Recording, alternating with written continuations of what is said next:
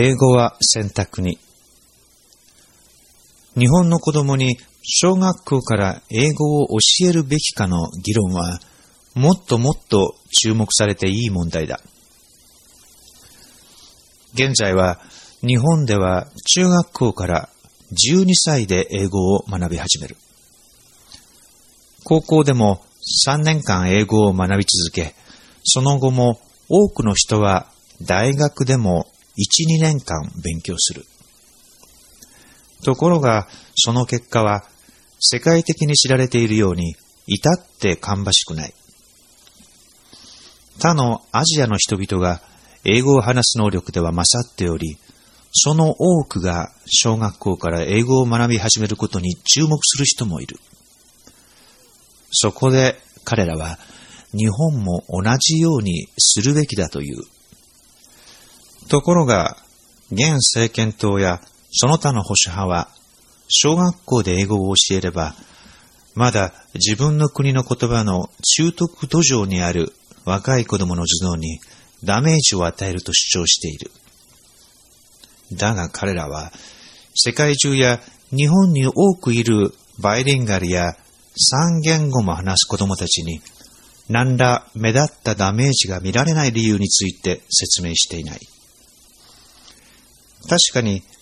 小学校からの英語教育に反対する議論の中に、傾聴すべきものもいくつかある。一つは、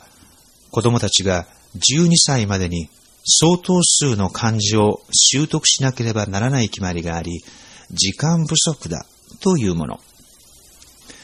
ちなみに、中国ではこの問題をすんなり調整しているように見受けられるが、もう一つは、良い先生がいない。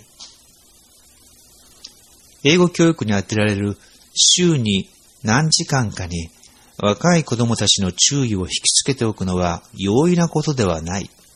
というもの。だが、それよりも問題の本質は12歳以後の英語教育のあり方をどう改善するかという急務にある。生徒たちに英語を勉強するモチベーションが薄いというのが日本の英語の先生たちを常に悩ましている不満になっている。だが一般に単一言語の大きな社会では仕事上も外国語能力が重要でない場合には生徒たちにモチベーションが薄いのは普通のことだ。彼らはなぜ英語のような難しい外国語を、しかも書き文中心の難しい入学試験が要求する非常に高いレベルの英語を6年間も勉強しなければならないのか疑問に思っている。欧米では難しい外国語、例えば中国語、日本語、ロシア語などを本格的に勉強するのは高等教育の段階でというのが当たり前になっている。その段階で学生が特に興味を持っているか、将来のキャリアへの必要性からその言語を自分で選ぶわけで、モチベーションはもちろん高い。強制されてやるのとは違う。この高等教育レベルでは、日本の大半の中学、高校と違って、良い教師と良い設備が整っているのが普通だ。そして、日本の中学、高校と違って、大学生にはコミュニケートする手段としての言語をマスターするには欠かせない特別なモチベーションがある。その成果が皆さんご存知の日本にやってきて働く若いアメリカ人、オーストラリア人、ヨーロッパ人だ。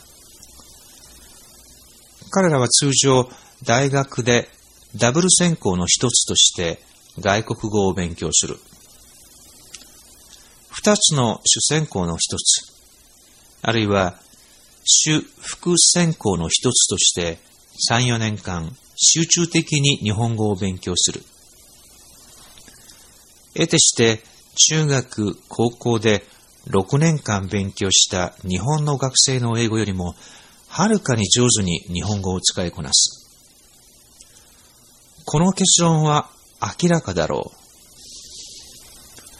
本格的な言語の勉強を学校段階から削り、それを大学へ移すべきだ。